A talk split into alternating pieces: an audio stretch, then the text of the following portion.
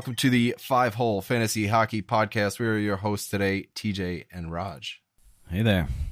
Zach's a uh, healthy scratch today, just like Oscar Lindblom, Nolan Patrick, all of my good flyers. All right, today we got the weekend preview for you guys. So, what we want to do, we want to, you know, find the best pickups and matchups to exploit going into this weekend to get you get you into the black going into week, I think 12. We're entering playoffs, I think, for the most part. Like, there are certain teams out there that start off week 12.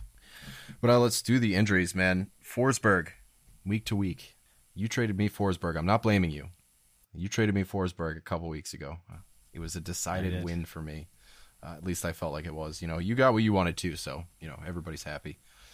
I actually I picked up Taylor Hall as a replacement. Um, banking Whoa.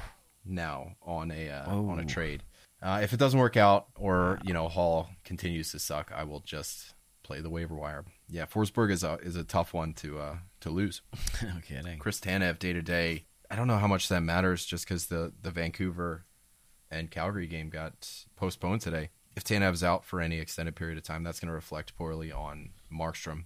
Markstrom, you remember how pally they were in uh, Vancouver, man. So I can only imagine how losing Tanev would reflect on Markstrom in a negative way. Oh, absolutely. He's huge, hugely important. On the back end, they worked really well together. That's why Calgary went to get them as a as a tandem, basically. It's a good handcuff. Oliver Bjorkstrand, day to day, he's sick. Noah Dobson, day to day, not injury related. Not sure what, uh, not sure what's going on there. Anthony Duclair out with a nasty looking injury surgery. What did I say? Injury surgery? Nasty looking shoulder injury. No timetable yet either. Alex Pietrangelo, game time decision tonight. I don't have an update whether or not he's playing. He might be. He is playing. Tristan Jarry, day to day with a upper body injury. Left Monday's game with an injury. And uh, yeah, they're labeling him day to day. Dylan Cozens is going to miss a week with an upper body injury. Vincent Trocheck returned. Brad Marchand returned. Lars Eller returned. Juuse Saros returned. Alexander Barkov and Patric Hornqvist are expected to be back by this weekend. Barkov sooner, so maybe even tomorrow versus the Wings Thursday for anybody listening then. Uh, Blake Wheeler left tonight's game, the uh, the Wednesday night game, did not return. We ha- we have we have a fuck ton of storylines here, man. F- We're gonna start off with Ghost Bear getting waived. Uh, nobody claimed him.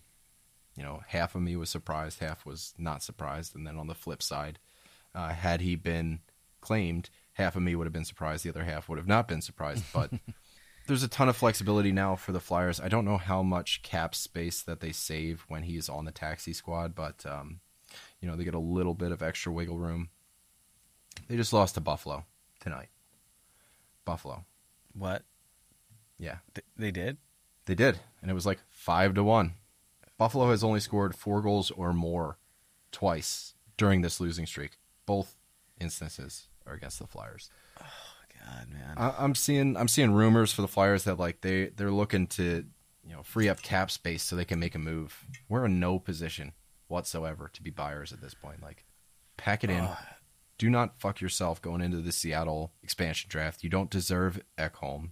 You don't deserve anybody at this point. Just fucking figure it out. Going into this game, like Lindblom and Patrick were scratched. Apparently, they needed like a mental break and a physical break. And if you're going to do it, you might as well do it against Buffalo because we showed you know how much of a night off that is. Uh, Farabee, eight minutes time on ice in the last game. His time on ice has been bad recently, and his deployment's been bad. He was on the fourth line at points tonight. Um, what are you thinking about Farabee? Well, I'm kind of curious. I thought he was. I mean, he obviously had a great start. Yeah, a long, long good start. I, I didn't know that he dropped off enough to be getting shoved down the lineup like that. Has he been that bad?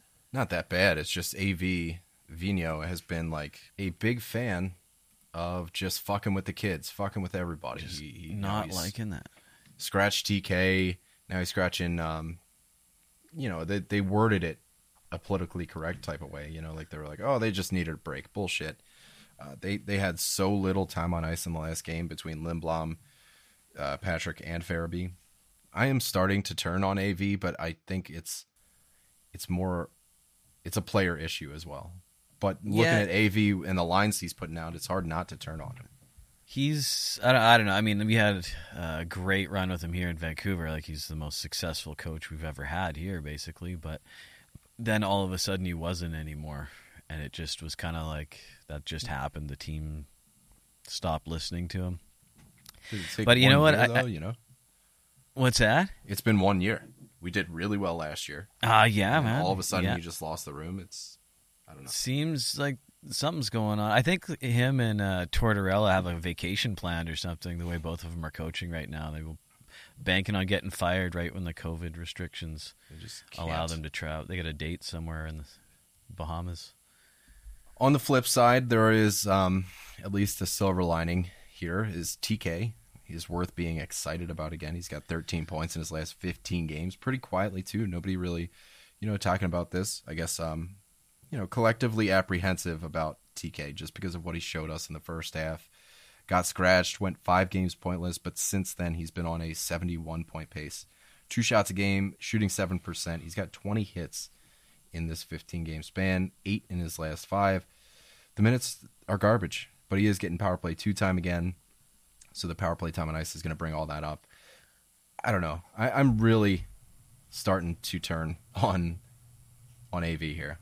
I, I just what he's doing to the club. I just I'm not a fan. Yeah, I don't know. I'm happy about uh, to see uh, Konecny getting some production going again. But yeah, like on a team that's playing the way it is, and he's still not on the top power play.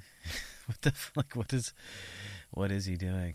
There's so much I would change with how AV is doing things. Like aces in places. You're you're trying to run a Montreal model of like four even split lines, and you just you don't have the personnel to run that kind of model, and it's just it's nonsense. Nonsense. Yeah, we're Absolute nonsense. I, I, I don't see an end in sight for the pain this year.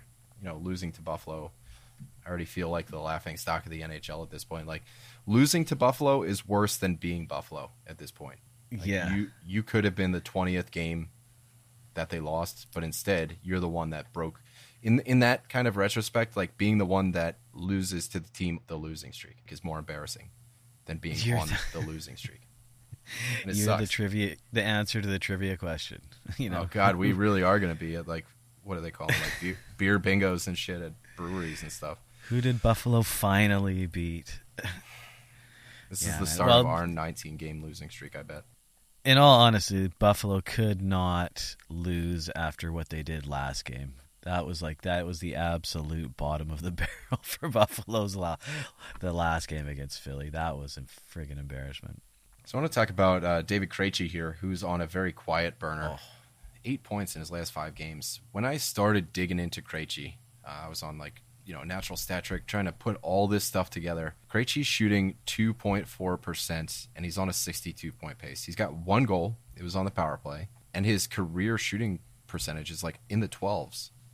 So I I don't know what to make of his season at this point. He's got 21 points, 20 of them being assists. 60% of those assists are primary. Uh, I don't know. Like, I'm not trying to like pr- dissuade anybody or, or, you know, like try and find a reason not to like him or anything, but it's just, it's a really strange, good season. It's a strange one. Like, he's three quarters of a points per game, 62 point pace at this rate.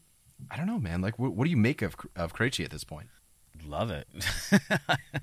I, I'm, I'm right on board. I mean, he's not like a, a, new guy doing this, right? Like he's always been pretty reliable as a streamer level guy. He's kind of the go to.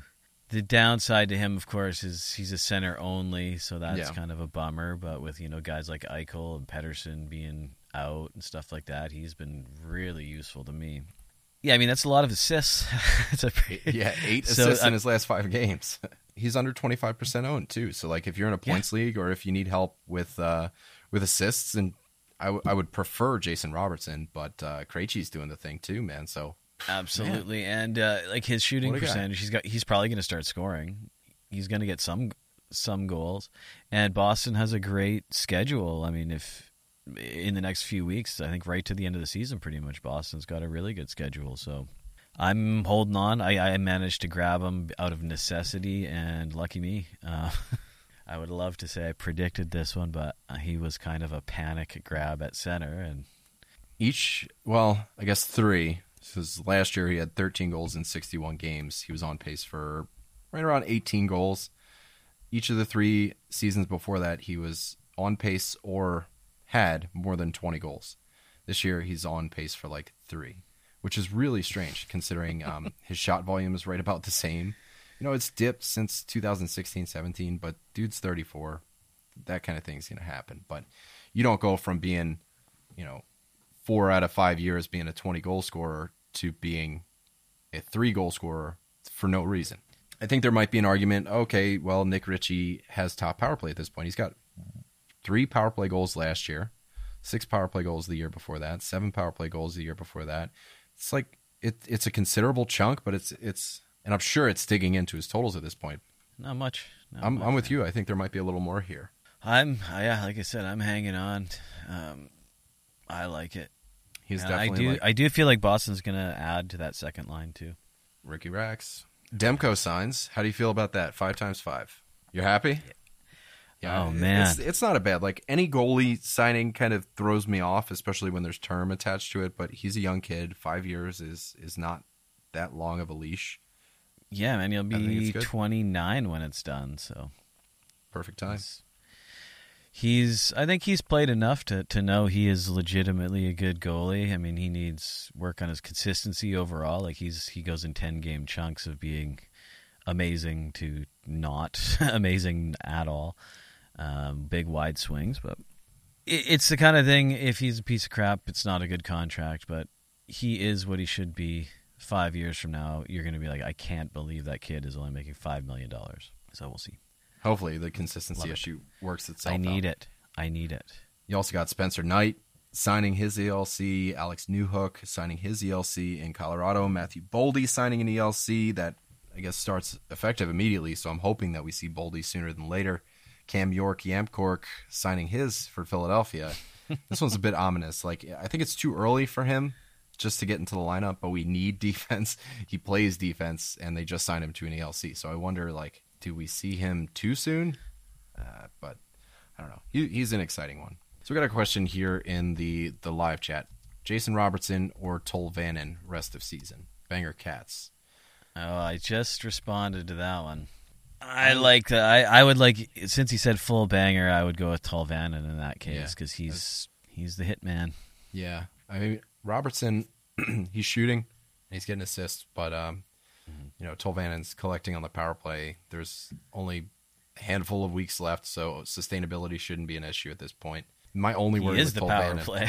he is the power play, and that that's great for his sustainability as far as deployment goes. But when you like, who do we talk about it? I think we talked about Nashville, or maybe it was uh, I forget, but it was like it was a seller, and we were talking about the goalie.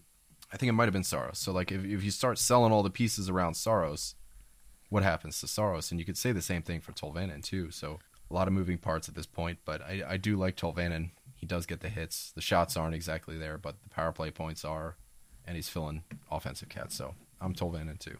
I kind of I kind of gave up on Tolvanen and Robertson being like I just I'm yeah it's unsustainable and it's I don't give a shit like they uh, they are both very good and it's yeah they've it's been, been long enough. for like three or four weeks.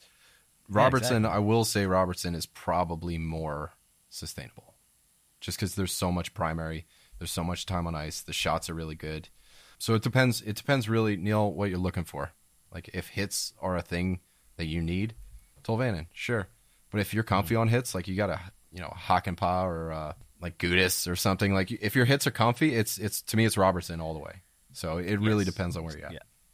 Uh, okay. Next up is the Connor McDavid elbow. What do you think? I, I it's fine to me. If you it depends if you if you look at the the Twitter gifs, it looks horrible from that one angle. But uh, yeah, when you you look slow at it from anything down, it starts to look worse. yeah, when you see it from the opposite angle of the uh, the one that everybody who's mad is showing, he doesn't know how to hit because he never does, and he messed up. And he was trying to he was trying to hurt him, but like penalty and a fine, I think is absolutely the max it deserved. Dude, the worst the worst part of it too is for years they've been calling for for McDavid to be like more tough, and, and they've been. I think Berkey is is one of the guys that's been like he's you know he's not a leader because he's not tough. He doesn't stand up for anybody. He goes out and does stuff like this, and the, in the the collective everybody just starts bitching about it. Like, oh, if that was Wilson, blah blah blah would have happened, and then like yeah, you know if that was Tkachuk, blah blah blah would have happened. Well, yeah, you know McDavid's not like He doesn't do that shit on the regular, and he you know he does it one time because he's frustrated. I'm not saying it was right, but I'm just saying that's why he only got a fine and he didn't get suspended. Yeah, exactly. I mean, if it was Wilson, the guy would be dead. yeah, if it, if it was Wilson, like that's a that's a season right there, you know. So it just like read the room a little bit. Like this guy, he's not he's not that type of guy.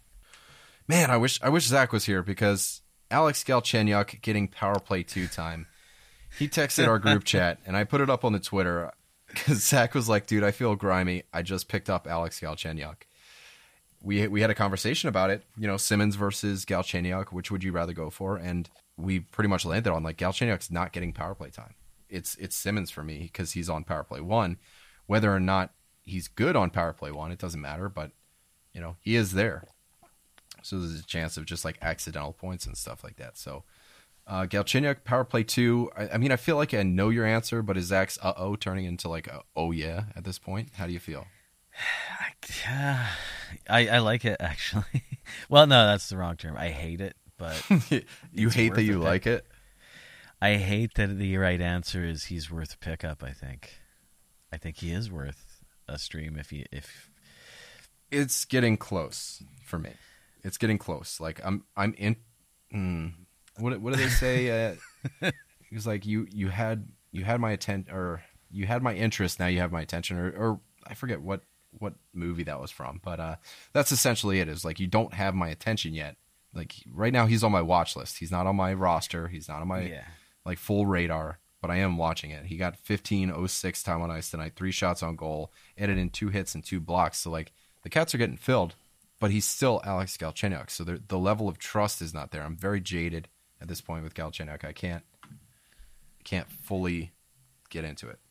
You know, yeah, like, and there's there's I do believe that like a guy like that who how many teams has he played on in the last four years? Like all of them. All of them. Uh, At one point, he was so, on pace to play for all 31 teams. Yeah, so his his teams per sixty is insane, and you know he's getting that's close. a category. he's a pickup. You know. there you go. But you know, a guy like that, end of his rope, really. Like how long, how many chances is he going to get? He gets traded to the Leafs. I do believe there's going to be such thing as a little bit of adrenaline points, which he seems to be getting.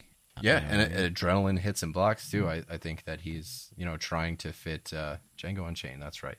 He's got kind of got that like Kailer Yamamoto. I want to I want to stay on the team kind of shit going on. The hits, the blocks are way up. That's that's the vibe I'm getting right now. As soon as it starts to get a little more interesting, I'll get there. But there there is a lot of trust to come back from. He burned me so many times. Like this is. Yeah I'm not there yet. Not there.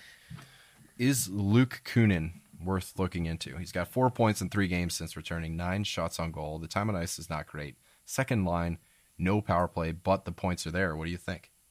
Okay, let me I, let me rephrase this because okay. how deep would a league need to be for you to genuinely consider picking him up? I think in 12 teams it's it's too much of a flyer, especially when we're talking like Yahoo 16 man rosters. That for me is too shallow. I cannot justify Luke Kunin. But I think as soon as we start to get to like 16 team leagues, then you start looking at Luke Kunin and you're like, all right, dude's producing. I'll take a flyer. Yes, exactly. I think it does pretty much. I'd pretty much go with that. And I mean, obviously, depends on you know what you're replacing and blah blah blah. If a guy goes down on the IR for a couple of games, then sure, he's he could be he, he could be good, but there's just not enough there. Although, man, Nashville is playing awesome. They're they're they they underperformed all season long and kind of a uh, horrible as could be, you know. So I, I, don't see them like being hot all the way to the end of the season, but he could be worth a flyer if if he fits in. But I definitely wouldn't reach to to grab him by any means. Yeah, Joonas Donskoi. I kind of had a, a shit eating grin on my face right now because we talked about him. Uh, I think we talked about him last episode and what yes. it had attracted me was those three five shot games. Tonight he's got a he's got a hat trick. So you know if if we spoke to you in the last episode and you know your league's deep enough that you took a chance on Donskoi. you know third line deployment's not great, but he is top power play now. That's great. That's awesome. He's he's up to 14 points in his last 10 games now. Right around 15 minutes average time on ice. 18 shots on goal plus whatever he has tonight in his last five those three five shot games really put him on my radar at this point, and his time on ice has gone up into the 16s and 17s. So, Raj, you already picked him up. So the question I have here is, are you interested? And, I know the answer because you did give him a shot. I did give him a shot. I took uh, our show's advice. Um, I think I can't remember which one of you guys brought him up, but I said, kind of reluctantly said, yeah, yeah, uh, sure. And then I reluctantly picked him up, and now I'm fully bragging like I did it all on my own. Um, Where there's smoke, but, there's fire, man. Sometimes. Yeah, no, but we know who this this guy is. He does this. Every, yeah, yeah. He'll, he'll, burn out just as quickly too. That's that's yeah. the worst part. Yeah, exactly. Like he, he he tends to swoop in for a quarter of a season each season. Vancouver and Calgary. That's canceled tonight. Postponed. But uh, apparently, Adam Gaudette was pulled mid practice for a positive COVID test. Um, you know, I think Jay Haro was in the Discord. He said the coach might have gotten it in Vancouver and maybe another player, so they had to put this one down. Yep, two players and a coach. I don't know who the other player was. I think it was Virtanen, actually. Um, yeah, he was out the uh, episode or the the game before, right? Uh, you know, uh, yeah, I don't know exactly what's up, but honestly, it kind of works in the Canucks' favor because just another game that they'll have Pettersson for. It was kind of a bummer too because Calgary and Van are exactly tied in wins, losses, ties, games played, everything right now. So that would have been like a uh, big face-off game, yeah, big important game. Save me a heart attack. The last storyline we got here before we get into the mailbag questions is that the updated playoff spreadsheet is out. Obviously, there's the uh, you know the Vancouver game that'll get rescheduled down the road. That'll get updated as it goes. It is up on the Discord, so if you're looking for it, hop in the Discord. It's in the resources channel there. I, I had I started to have some weird thoughts because as I updated that spreadsheet, Montreal jumped out to um, you know a pretty good score. I think they ranked like second or third as far as uh, you know total games played and off nights. And it's because three people, three individuals reached out to me via DM in the Discord and like, I'm gonna go for Petry. What should I offer? It started to dawn on me like they're playing a lot of games in not so much days. Going into the next two weeks, no one plays two games. So there's no team that has two games played. None, none of those like shit weeks for matchups and stuff. And through the rest of the season, there's only six instances of two game weeks for any team the rest of the way. Something that we rarely hear in like fantasy circles on on you know I, I try to listen to as many of the podcasts as I can. I haven't really heard it brought up, but is a ton of games played is that a bad thing? Because it's a good thing for fantasy, but when you start thinking about the actual humans playing this game, okay, so Boston's got 13 games over the next 21 days. That's eight days worth of rest over three weeks.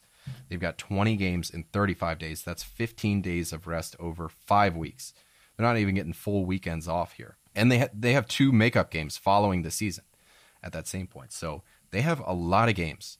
They got some old dudes on there. They got like Bergeron, Krejci, and when talking about Montreal, who, who Montreal and Minnesota have four games the rest of the year for, until the season's over. Montreal has two makeup games after week 16 closes. So they got 20 games again in those same like 35 days. There's barely any rest for these guys. And when you start to think about this workload just catching up with the actual players, like for us, it's just names and pictures on uh, on an app and stuff like that. But we don't think like some of these guys are probably going to go down at some point. Some of these players are going to get rested.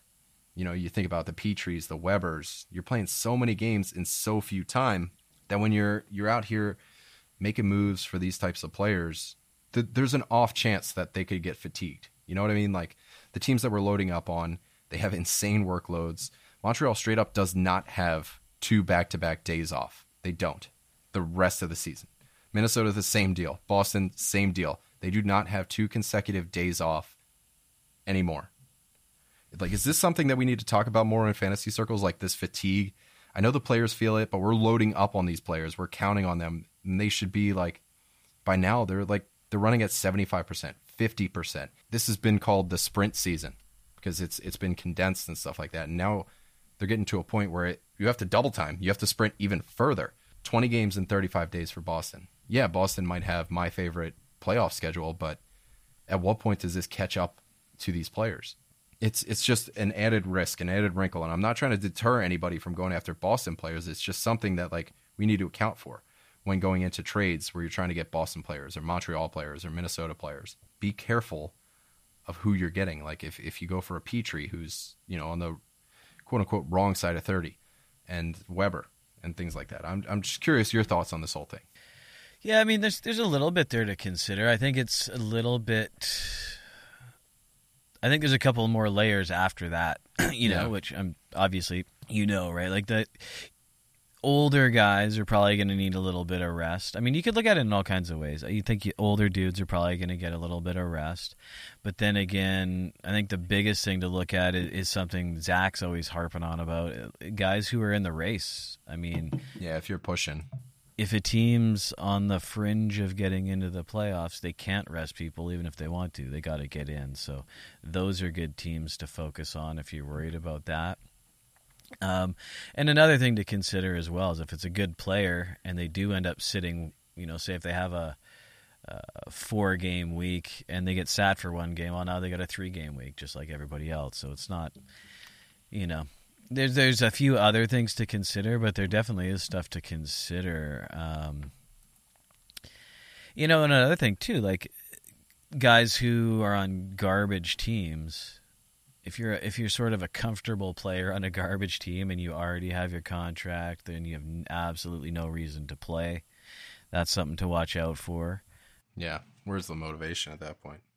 There's the you know maybe a fringe player on a garbage team. Not I don't know if you'd want to pick that guy up in the first place, but there are players who might be playing for a contract still, even if their team is not needing to make it anywhere. Maybe it's you know, five extra goals to a young guy trying to sign a contract, it's a million dollar difference to them.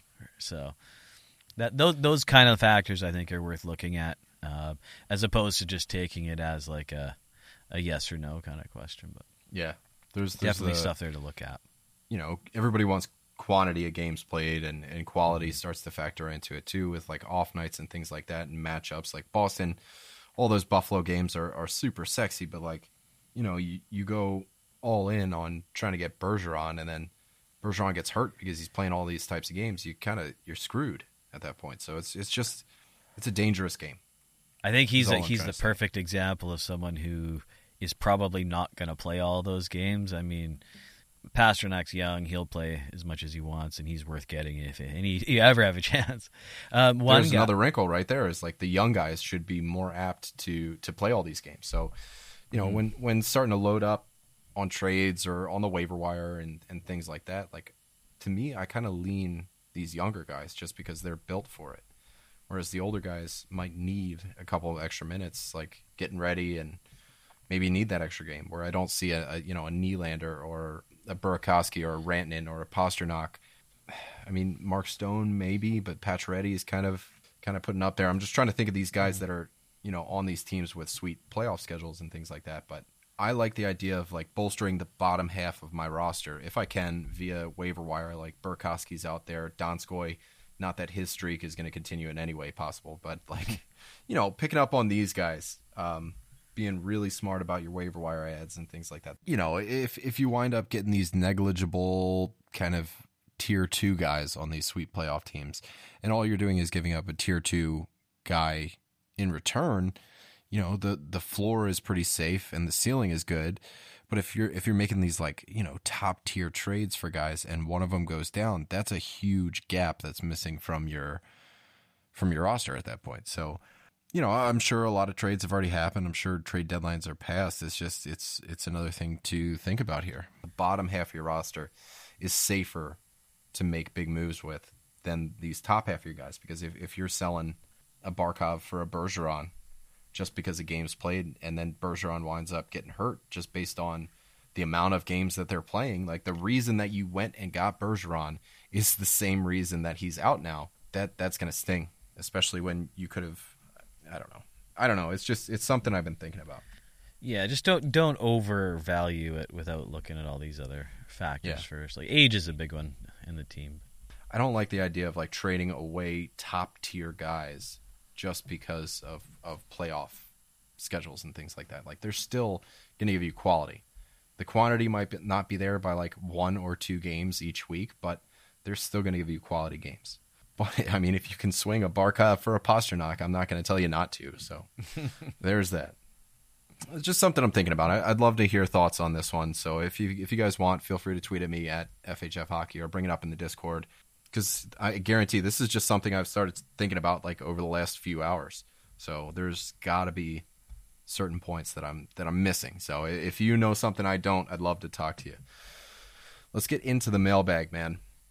We got uh, we got one question here that came up in the live chat here on the YouTube feed and stuff, and then we got one from our good buddy Chris. Let's start off with Jeff's here. What are some metrics, Raj? I don't know how like deep you get into you know analytics and stuff, but um, what are some metrics that you put in you put more stock into, and which ones do you tend to kind of dismiss or not look at as seriously?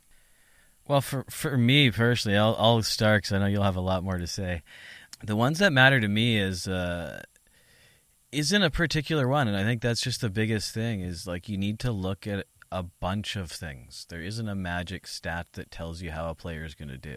Like something like people love to to jump on things like like IPP and stuff like that, and that's a really telling number sometimes. But there's also guys who just have freakish IPPs, and that's just the way it is because of the circumstance. So, to me, I think that's that's the biggest one. The biggest thing overall is if you're going to look at one stat, you know, similar like I was saying about the last question, just look at the next couple of things kind of related to that, like if you're just a lone soldier on a garbage line like McDavid used to be, your IPP is going to be 100% because you're the only thing that.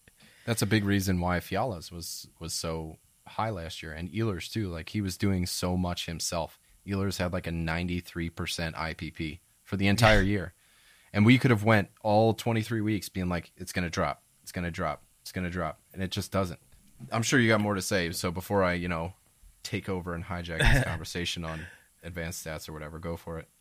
Well, another one I was just going to bring up another one that's a favorite, and I know I know you love um, is shots on goal is a, is a big one, and for good reason. It, it, tells you a lot. That versus, or you know, it matters a lot about the shooting percentage as well. Sometimes people freak out about a a high or a low shooting percentage, but it does go hand in hand. If a guy is shooting a lot they probably are that kind of shooter and are just naturally going to have a lower shooting percentage right? And that's when to me like something like shots on goal if someone's shots on goal dip and their percentage is the sh- same that tells you a lot. If somebody's shots on goal dip but their percentage is higher you know what i mean? Like you just really have to look at at more than one thing again. So i think shots on goal mixed with like a shooting percentage can tell you a lot more than just one one thing or the other. Obviously, there's guys like Draisaitl who don't get a million shots because he only shoots when he's going to score. You know what I mean? He's always got that 20, 23 percent yeah. shooting percentage. Um, he's a he's a league leader in goals. Are you going to say that like his he's going to even out? Like no. Yeah. That's that that is almost a perfect segue in, into what I want to what I want to get into. There's layers, like we were talking about before. There's layers to this, and the most important thing is grains of salt. So you're using layers like an onion and grains of salt. Call it a French onion soup. Mm. There's a case by case basis with each player. So, like you were saying, like Fiala in the in the you know the latter 56 games of his season last year, where or where he had 53 points, his IPP was out of control. But you can't just look at the numbers and be like, all right, that's not going to work. No, because he was he was like essentially the only one on his line really doing too much. And and yeah, you had Parise there, and you had Eric Staal or Mikko Koivu helping out and everything. But Fiala drove play to a certain degree and was pretty much just running away with it. And then there's Ehlers and things like that. So on a case by case basis, you think about the player because not everybody's exactly the same. You can't just throw league average IPP and apply it to every single player. The same thing goes with shooting percentage. So if you use it versus their own career averages versus a league average, that's important. But I think those are the two main things that you need to think about. And then there's sample size. I hear it time and time again like, okay, this guy has 100% IPP over the last four games. Yeah, he's probably having a really good four games. IPP starts to make more sense the bigger the sample size becomes. So when when talking about sustainability, there's there's things that you need to look at a little deeper than just you know three games. So I, I do think sample size is one of the more important things when it comes to trying to evaluate players and things like that. I'm with you, Raj. Like shots on goal per 60 and low time on ice is usually a good sign for you know if they get increased deployment. I'm I'm thinking about Owen Tippett right now. Like uh, Florida's kind of a mess with their with their injury woes and things like that, and Owen Tippett is just plastering shots on goal. If he does get a promotion, I could hopefully th- think that we're going to see those shots start to translate. And then you also go into like, okay, is he going to play on a line with like Huberdeau, who takes enough shots on his own, Wennberg, who takes no shots but is a great setup man? Who's he playing with? Is he going to be playing with Wennberg? Because I think that'd be a really good marriage. Even Barkov. That that so anywhere in the top six for somebody like Owen Tippett, who is plastering shots on goal but is playing like 11 minutes a night. Uh, if he gets more minutes, that is going to be really great. But I usually use those evaluators when it comes to like next season's projections and things like that. But always keep it in the back of my mind if somebody like that gets more time on ice. Um, yeah, yeah. I just wanted to throw yeah. that chime in on that for a sec, because that that's another thing to pay attention to is what like it's great to know the stats and to know that they matter, but what do they matter for? And like uh, points per sixty or shots per sixty, like any any rate stats per sixty.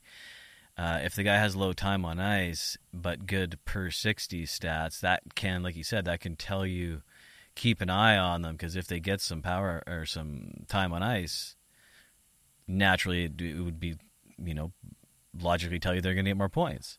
Yeah. Um, but it doesn't automatically mean go pick that person up. You know what I'm saying? Like if they're only playing 10 minutes, but their per 60 stats are great, like that's fine, but they're still only playing 10 minutes. So yeah. pick them up if you see their time on ice creeping up. But I think like just pay attention to that. Like what, which stats tell you more about predictive versus like, you know analytical from the past kind of stats.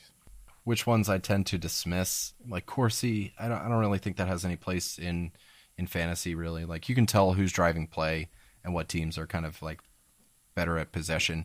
It was great when I was um, digging into Brendan Gallagher. Like, why did his hits all of a sudden drive up? And I found that because he is controlling so much play, like his, you know, expected shots for or shot share of his line versus his opposition was like sixty percent like you don't hit when you have the puck.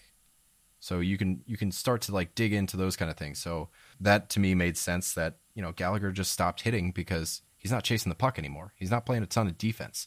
So he's he's the one taking the shots. He's the one on offense. And and how how often do you see a guy with the puck hit somebody? It just you know it hmm. doesn't happen. So every everything kind of has its place and can help. It's not gospel. And that's the thing is is you know, the numbers should do something. It doesn't mean they will. The numbers should do this, should do that. Uh, it doesn't mean it will. Mika Zibanejad is starting to self correct, and know, we're still waiting on Patrick Laine. We're still waiting on Taylor Hall. Jack Eichel's not even playing, so I don't know. It, it really is just down to the player. I like to typically go by their career averages versus you know league averages and things like that. But you know we could we could get into it. I'd love to do like an advanced stats episode in the off season, but you know, for right now, that's that's what we use. Shooting percentage is a great indicator too, but uh, you know, things like that can happen. We saw T.J. Oshie shoot 23% for an entire year. We saw William Karlsson do it the next year. Brayden Point do it the next year. Uh, 5v5 stats are really good too because you look at Tolvanen and you're like, oh my god, 19% shooting percentage. But then you look at his 5v5 stats and you're like, okay, he's shooting 8% at 5v5. So it's just crazy awesome shooting percentage on the power play when you have more room there's less defense. So there there really is. There's so much layers. I don't want to get too derailed here. Um, we have another question from Chris. He's got his uh, his trade deadline approaching, and and he's wondering if we can use our crystal balls. Is there anybody that may be a buy low going forward into next year that may make a bigger splash than they did this year in a peripherals league? So trade deadline coming up. He wants to make a move now versus in the off season. Who do you like? Like who who's kind of under underperforming at this rate that you typically lean on in a peripheral league? You're, you know, different. Uh, I know, like, there's certain players in our listener leagues, for example, that we value a lot. You know, which might have a low percentage of ownership on Yahoo. So it does depend on your particular circle and what people, you know, sort of your in league value. But I think like A couple players listed here, like a guy like Roman Josi, absolutely. If anybody thinks he's lost it, I would I would try to get a guy like Josi. I'm really, really feeling like Nashville is a lot better than they played for the first half of this year. Some obvious ones like Laine for sure. Uh, I, I using my crystal balls, I would say Torts is gone. I have a strong feeling as soon as the offseason hits or as soon as Nashville's out of the playoffs, Torts is gone and they bring in somebody more offensive and, and make a big deal out of it. It'll be great for their uh, for their PR for their team too to like openly say like here comes the offense. We have Laine, we've got all these young guys. I think that's that's um, but Laine, I think he's going to be a lot better when Torts is gone. I think um, Josi's going to be great next year because of those young guys, like I said, like Tolvan and that. Carter Hart that you have on the list here. I mean, I'd like to think this was just a big blip, big long blip. Hopefully they figure their shit out, man. I think so. I think so. I think he's got to get it back. I, I really feel like Torts is getting fired, and they're gonna go like bring in someone go actual offense. I think it's yeah. too good for their business. You know, they they need it. For um, for Laine, one of two things is gonna happen. He's either gonna get moved, or Torts is gonna get moved. Like, mm-hmm. you you can't have both of them. Is what I'm trying to get at. Is is you know you you you're starting to collect offensive players and shoehorn them into a defensive system, and you're finding out firsthand that it's not working. So, well, and I think just like perspective wise, right? Like Kekalainen, and if they he doesn't want to keep the image of bringing in high powered players and then they don't want to play there anymore. Like that's that just doesn't work. So I, I think it's Torts. Now I wonder about a guy like like Brendan Gallagher. Maybe um, you know, maybe this this year isn't the year for him. And and there's again, there's another wrinkle because you know how many how many players are benefiting from playing intra-divisional. You know what I mean? Like how many players are underrepresented or overrepresented because they're just playing six or seven or eight teams over and over and over again. You see guys like the Atlantic. I want to call it the Atlantic. I forget if it's the East or the Central at this point, but the one with like Tampa and stuff. Like they're they're playing Dallas, who who's kind of fallen off a cliff at a point. They're playing Detroit over and over again. Columbus, who can't figure out what kind of team they want to be you know, at puck drop or whatever. Nashville, who just until recently was leaky and mm. like, I wonder if going into next year, it's going to be so hard to navigate projections and things like that because just how different this year was. I think there's a bigger disparity. Like I think he's obviously Buffalo's pretty. pretty yeah, low. exactly. But exactly. like there's some the bad teams don't get to play other bad teams. You're just the bad team in the division. You don't get to go play a, you know, like Ottawa doesn't get to go play Buffalo and beat the crap out of them or anything. It's just yeah, like, you got like Anaheim that doesn't get to beat up on Detroit or Ottawa or or this, yeah. that, and the other. All they have is like San Jose games to look forward to, really. And that's going to be such an interesting wrinkle. Is is how many buy lows are there going to be because of of these divisions? Like who's a victim of the divisional play? and who's a benefactor. It's going to be a big, big wrinkle going into next year, you know, with your rankings lists, with your projections and things like that. That um, it's going to warrant deep dives everywhere. I like uh, I like a few guys here for this question. I wonder if Provorov is going to be a better player next year. He's never been like an offensive powerhouse, and I do think they address the power play. Like going to, even going into this year, they they weren't sold on him you know top power play. They brought in uh, Gustafsson just just for shits and giggles, I guess. But you know, and they had Ghost running the top power play and things like that. Um, so I wonder if he gets resigned to a more defensive role, and with with guys that you know aren't spending a ton of time on the power play, you usually tend to find that their peripherals go up because you aren't doing a bunch of hitting and blocking on your own power play. So we like Provorov because he he is kind of a 100 100 hits and blocks kind of guy, and I wonder if that that happens. I think the same can be said for like Seth Jones and Zach Werenski.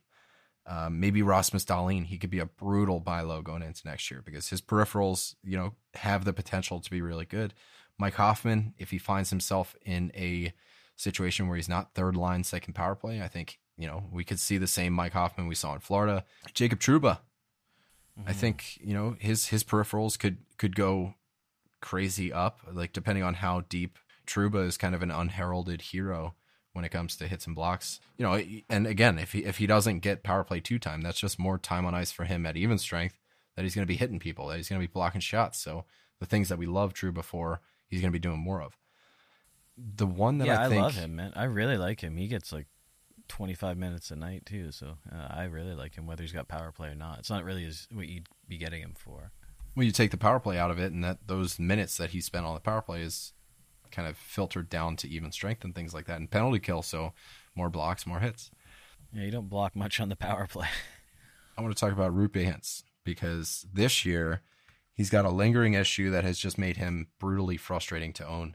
I think going into next year, um, people are going to be frustrated. Nobody's going to want him. So depending on how deep this uh, keeper is, or if it's a dynasty, I think Roope Hintz could be somebody that I would hope would be 100% going into next year. So it's kind of like one of those, you know, better luck next year type of things. And I think that could work. Same for the the D-men in um, in Columbus. Zach Seth Jones, these guys could really benefit from a system change or maybe just a reset. Uh, PLD, I feel like he's had a really tough time adjusting to Winnipeg and just needs a couple extra games reacclimating. My ceiling for him has dropped, but that doesn't mean that he can't prove me wrong. Uh, okay, wow.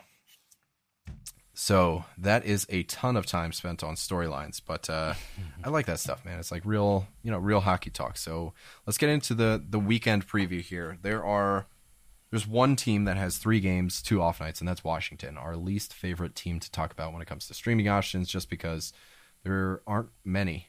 There's not a ton that are going to move the needle crazy one way or another as far as streamers. But I, I still love you know Hathaway for hits. If you're if you're falling behind in hits, dude, Hathaway is going to play three games. He averages four hits a game. That's 12 hits that you could add to your totals by picking up Hathaway here. I think he's like four percent owned. So teams that play three games and one off night. So you're going for volume here is Carolina, Columbus, Dallas, Detroit, Florida, and Tampa. The ones that I like the most are Tampa, who play Columbus and Detroit Saturday, Sunday. Florida has Detroit Thursday, and then Columbus Saturday, Sunday. Uh, Carolina, Chicago, and Dallas.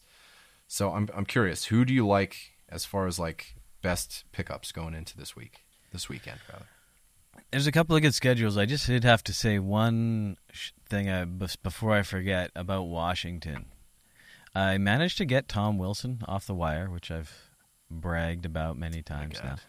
But since he's been back, he's a point per game and under one hit per game. Yeah, I, I don't know why. What the hell is going on? I'm happy about the points, but that's very strange. That's not why um, we picked him. That's not why we want him. No, no, man, not at all. Um, yeah, there's a few a few guys like I really like the um, the schedules you mentioned. Obviously, Tampa. Um, but Tampa's a tough one because of all the ownership. Cirelli's at 50% owned, and he's been playing really well, um, getting a lot of hits again, reasonable amount of points. He's not always my favorite. He's just a center. Uh, I believe he's still just, just center. I wonder if they um, gave him wing because he was doing a little bit of time on the wing there. Yeah, he's got he's got right wing now too. Oh, there you go. That makes him a lot more attractive, actually, because that's always a problem. He's such a fringe streamer, and then he's when he was only a center, that that hurts a bit. But um, for a, a, super deep guy on Tampa that you're probably going to hate me for mentioning, but uh, Mathieu Joseph. He's I mean, sell it. Sell it. I'll hate you if you're per- wrong.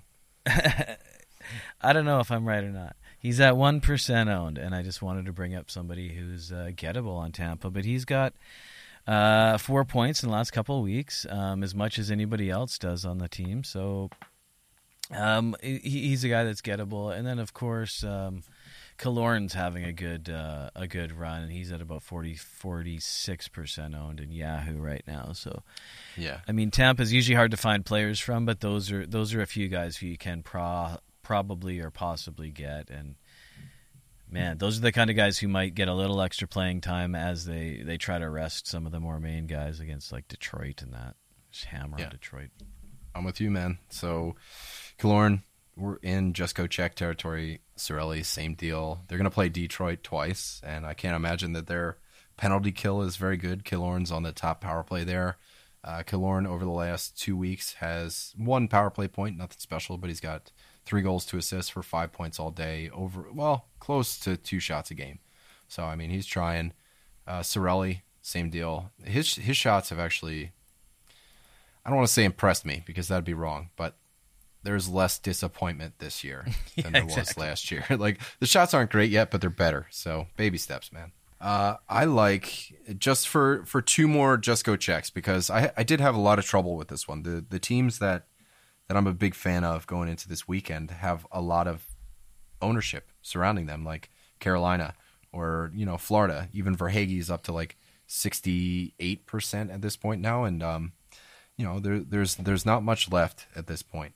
So there's lots of just go check guys. No one that I really think is going to move the needle too much under 25%. I, I do think Robertson is somebody that could move the needle for you. So he is kind of like, he's available and he's one of my more attractive options here. The first Just Go check is just Martin Necas. He's at oh, 68% and 69 in ESPN. So, you know, one out of every three leagues, he is available. And I think like we've done enough talking about him to the point where you should know by now. Like this kid is a 70 point guy this year, and he's doing oh, yeah, it on back of sustainable numbers. Now, I went and checked, and I have two Necas's. That's all you got to do. That's two Marty Nietzsche now. Uh, Jordan Staal is the other guy. He's got power play one. I think this the power play one for him is going to be short lived, and I think Trocheck's just kind of getting acclimated. Whereas Martin Necas has power play one, but I think he's holding the turbo spot, the Teravainen spot, where I think Staal is holding it warm for for uh, Trocheck. Uh, five percent owned, so one in four leagues you could check. Uh, Staal does a fuck ton of hitting and is is right around fifty percent, fifty five percent. Uh, he's got seventeen hits in his last six games. His face off numbers are unreal if you're in one of those kind of leagues. He's got two assists in his last six, but he's been known to streak up, streak down, things like that. Maybe it's a streak down. Maybe this weekend he starts streaking up. But what you do know is that you're going to get a ton of face-offs if you're in that kind of league. You're going to get hits. You're going to get shots. Um, he won't leave you with a zero stat line, which is which is important. Just finding those sturdy peripheral floors. Jason Robertson. This this one is um, you know I don't necessarily love Dallas's um, schedule going into the weekend. Like they got they got Nashville and they got Carolina twice. Like Carolina twice is that's a that's a tall ask. You know what I mean? But Robertson, he's on a run, and he's on a run that I believe in.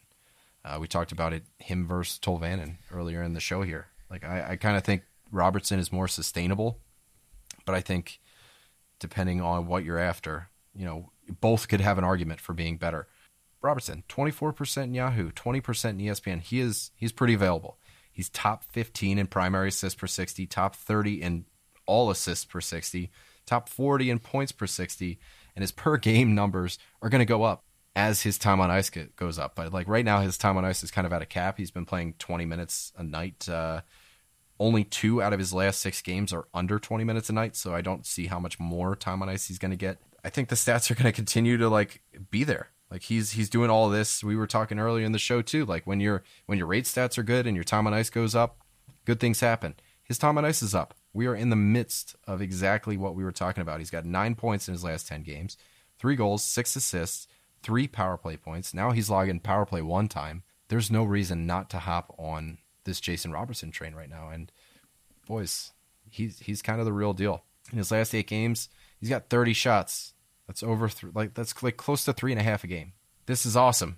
Jason Robertson is like the poster boy of of getting in on the ground floor when it comes to the waiver wire you got to do it, and you can have a short leash too. If things dry up, you're not going to feel bad about it because you're dropping or you're you're picking them up off the wire. So like, I don't and know. Like we mentioned last show, like it's not even like you're getting in. It's taking everyone forever. It's just 30 games in, and the guy's been scoring the whole time. And now the whole fantasy world has been super slow on this guy. Like, um, I'm happy. No, it's, it's catching happy. up, man. Yeah, yeah. 22 points in 28 games. Like, 62 shots, over two shots a game on the season, and even more recently. So when you look at his like season totals, he's 1543, but like I was saying, it's like 1945 over the last 10 games average time yeah. on ice. So his, good things his are production happening. goes hand in hand with time on ice. It's hand in hand. I talked about Owen Tippett earlier. Uh, the shots are crazy given the amount of time on ice that he's getting. So this is one of those guys, and and you think about all the opportunity that there is to be had. You know, sad to say for Florida, but you know if Duclair is out for an extended period of time, that's a wing spot that's open in the top six. You know, if if Vatrano isn't the one to get it, you could have Verhaeghe, Tippett, Huberdeau all up in the top six on the wings. You know, our buddy Nate over at Apples and Ginos took a shot on this guy. He, you know, he stuck his neck out there and was like, "I'm talking about Owen Tippett. I'm talking about him seriously. I'm he's a pickup. He's got four points in his last five, man. So love to give Nate a shout out here. There is limited time on ice, but if that goes up just due to injuries and stuff like that, you're going to see those rate stats go with the time on ice. Hopefully, again, not gospel. So uh, he is getting power play de- two deployment at the moment, and everything is kind of up in the air in Florida. There's so much that uh, is a question mark given how many players are hurt. And I think Noel Acciari is is the same.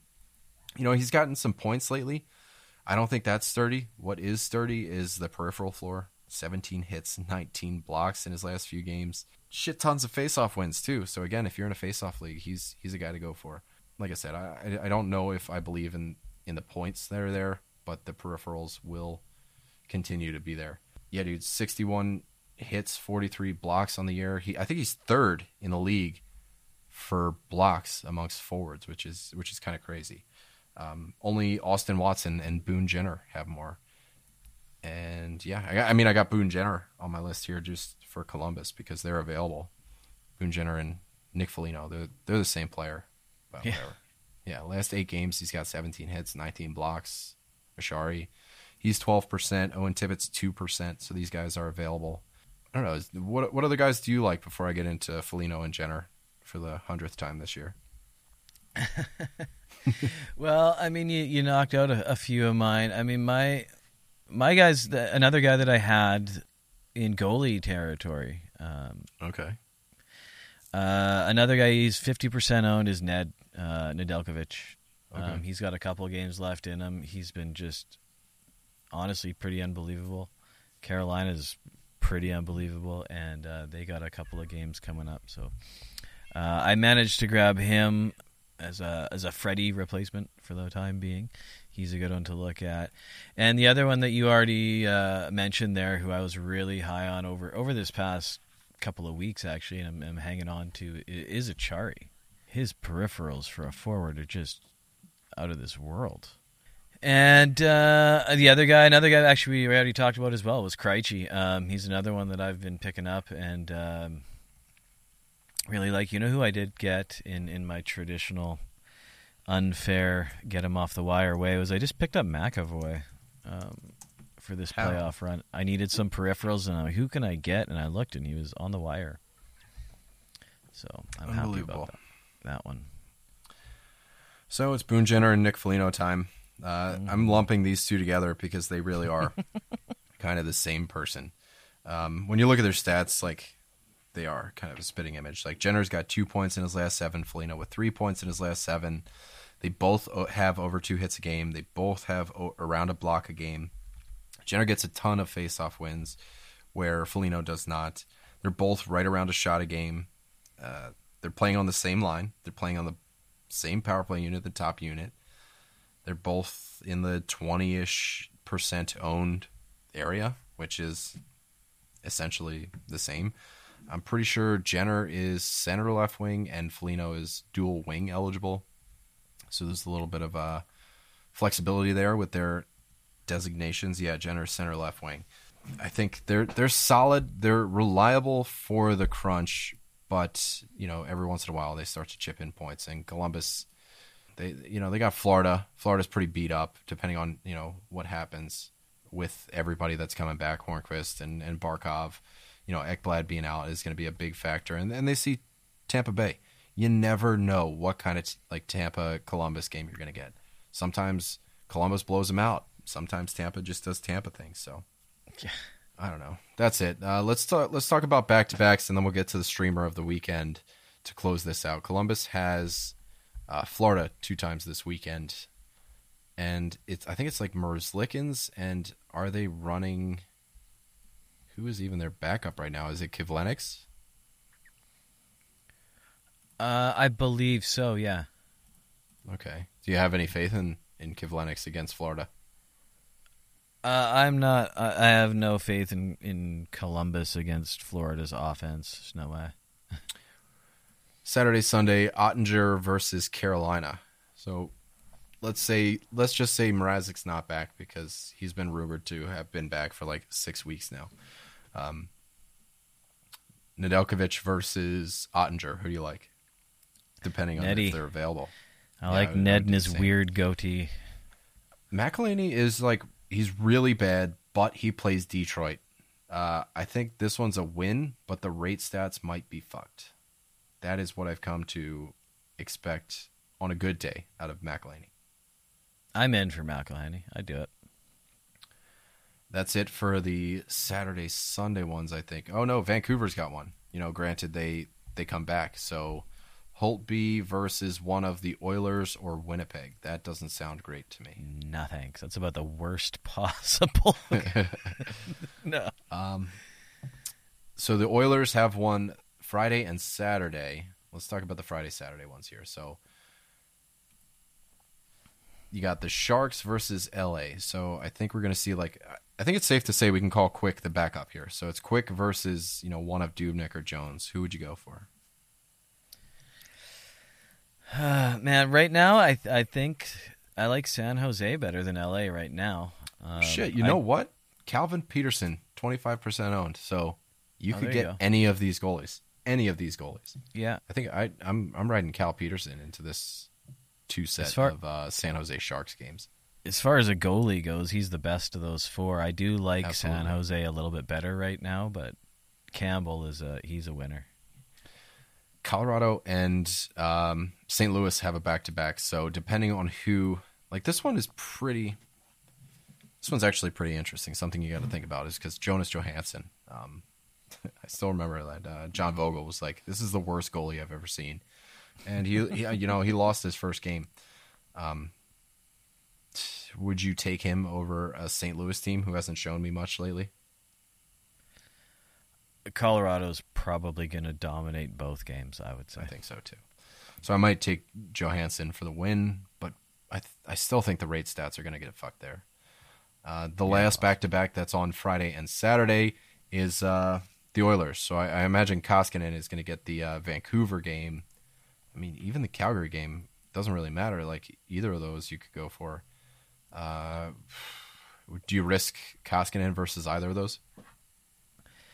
Um, I'm more, and not being biased, but I'm more scared of Vancouver's offense.